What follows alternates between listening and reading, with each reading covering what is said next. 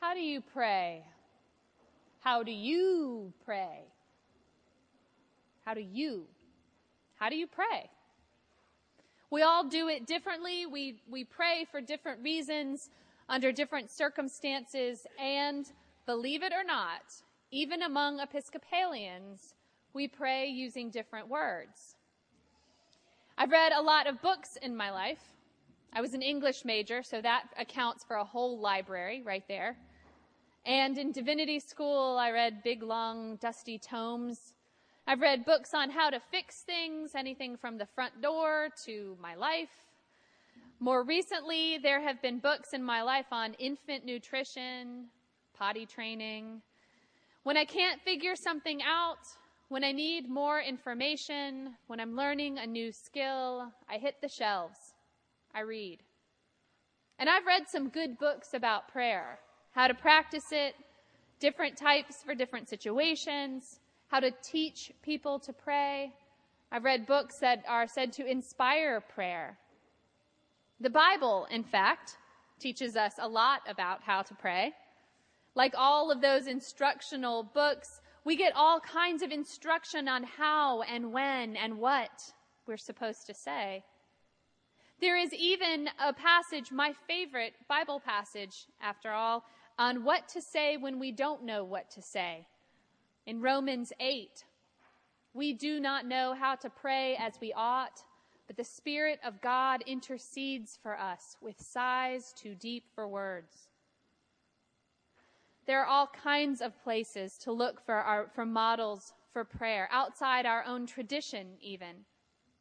I continue to find myself deeply impressed by the Muslim tradition of praying 5 times a day. That sort of discipline feels foreign and unattainable to me. And then there's children. Have you ever prayed with a child? Or have you ever just listened to a little kid pray? I highly recommend it. If you ever get the chance, listen in, pray alongside. There is, of course, the sheer entertainment value because, as we know, kids say the darndest things. But like in so many other matters of great importance, you can learn a lot by listening to a child pray. Indulge me for a moment. I went back in my sermon files and noticed that I haven't mentioned my children in a sermon in 4 or 5 months. So, here we go. Lucky you. Kevin and I take turns putting our 4-year-old son to bed. The bedtime routine is very consistent, very predictable every night, and it always includes a prayer. What is not consistent or predictable is what Eli is going to choose to pray about on that night. It's all over the map. And a few months ago, I wrote this one down. Hi, God. Thank you for the rocks. And thank you for the trees and their roots. And thank you for the dirt and water and the sky. And thank you for that little bug that we saw that looks like a grasshopper but probably isn't. And thank you for handlebars on bicycles. And the fan on the ceiling. And blue. And the front porch. And chips. And thank you for mommy. And handlebars. Oh, wait, I already said handlebars. Amen. Oh, and thank you for buttons. I love buttons. Amen again. Admittedly, this is a little more esoteric than some of his more regular, normal ones, but this is indeed how he prays. Totally uncensored. He's totally wiped out the shoulds and coulds and oughts, and he prays for his world, for everything he sees and everything that's in it. There's plenty of information out there in the Bible and elsewhere to tell us how and why and when to pray. The truth is we have no excuse for not praying every day, every hour even. We can pray in our words and in our movements, in our actions, and pray in our inactions. In this morning's reading from 1 Timothy, Paul is giving us further guidelines in Pauline fashion. This time, we are being instructed on who we should pray for. Supplications, prayers, intercessions, and thanksgivings, he says, should be made for everyone. He specifically mentions kings and people in power, but he's talking about everyone. Everyone. Think about that. What does that mean?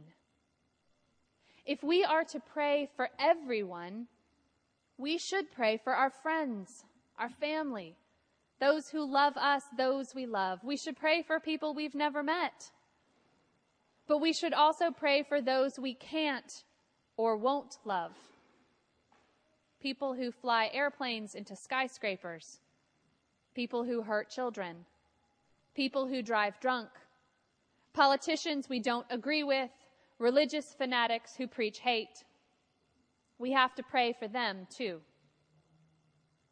And Paul doesn't mention this part. Praying for our enemies doesn't necessarily mean praying for their conversion to our ways. Dear God, please let them think how I think. We're called instead to pray that God be revealed to them in whatever way God chooses such. God, says Paul, desires everyone to be saved and to come to the knowledge of truth. And when we pray in this way, when we pray for our enemies, for those with whom we disagree, for those that it is so easy to hate, when we pray that they too might be in right relationship with God, what happens then? Are our enemies changed? Maybe. More likely, we are changed. We may come to love those who challenge us, those we think we hate.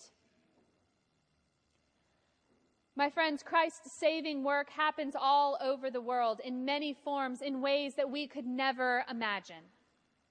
The power of God to change hearts and minds is limited only by our own ability to extend our hearts to those who don't, on the outside, seem to deserve it. It's not up to us, remember, to determine desert, just to open our hearts in prayer, to encompass the world with it. We don't have to agree, but we do have to pray. Pray for forgiveness in our own hearts, for understanding among God's beloved, and for love to conquer all. Amen.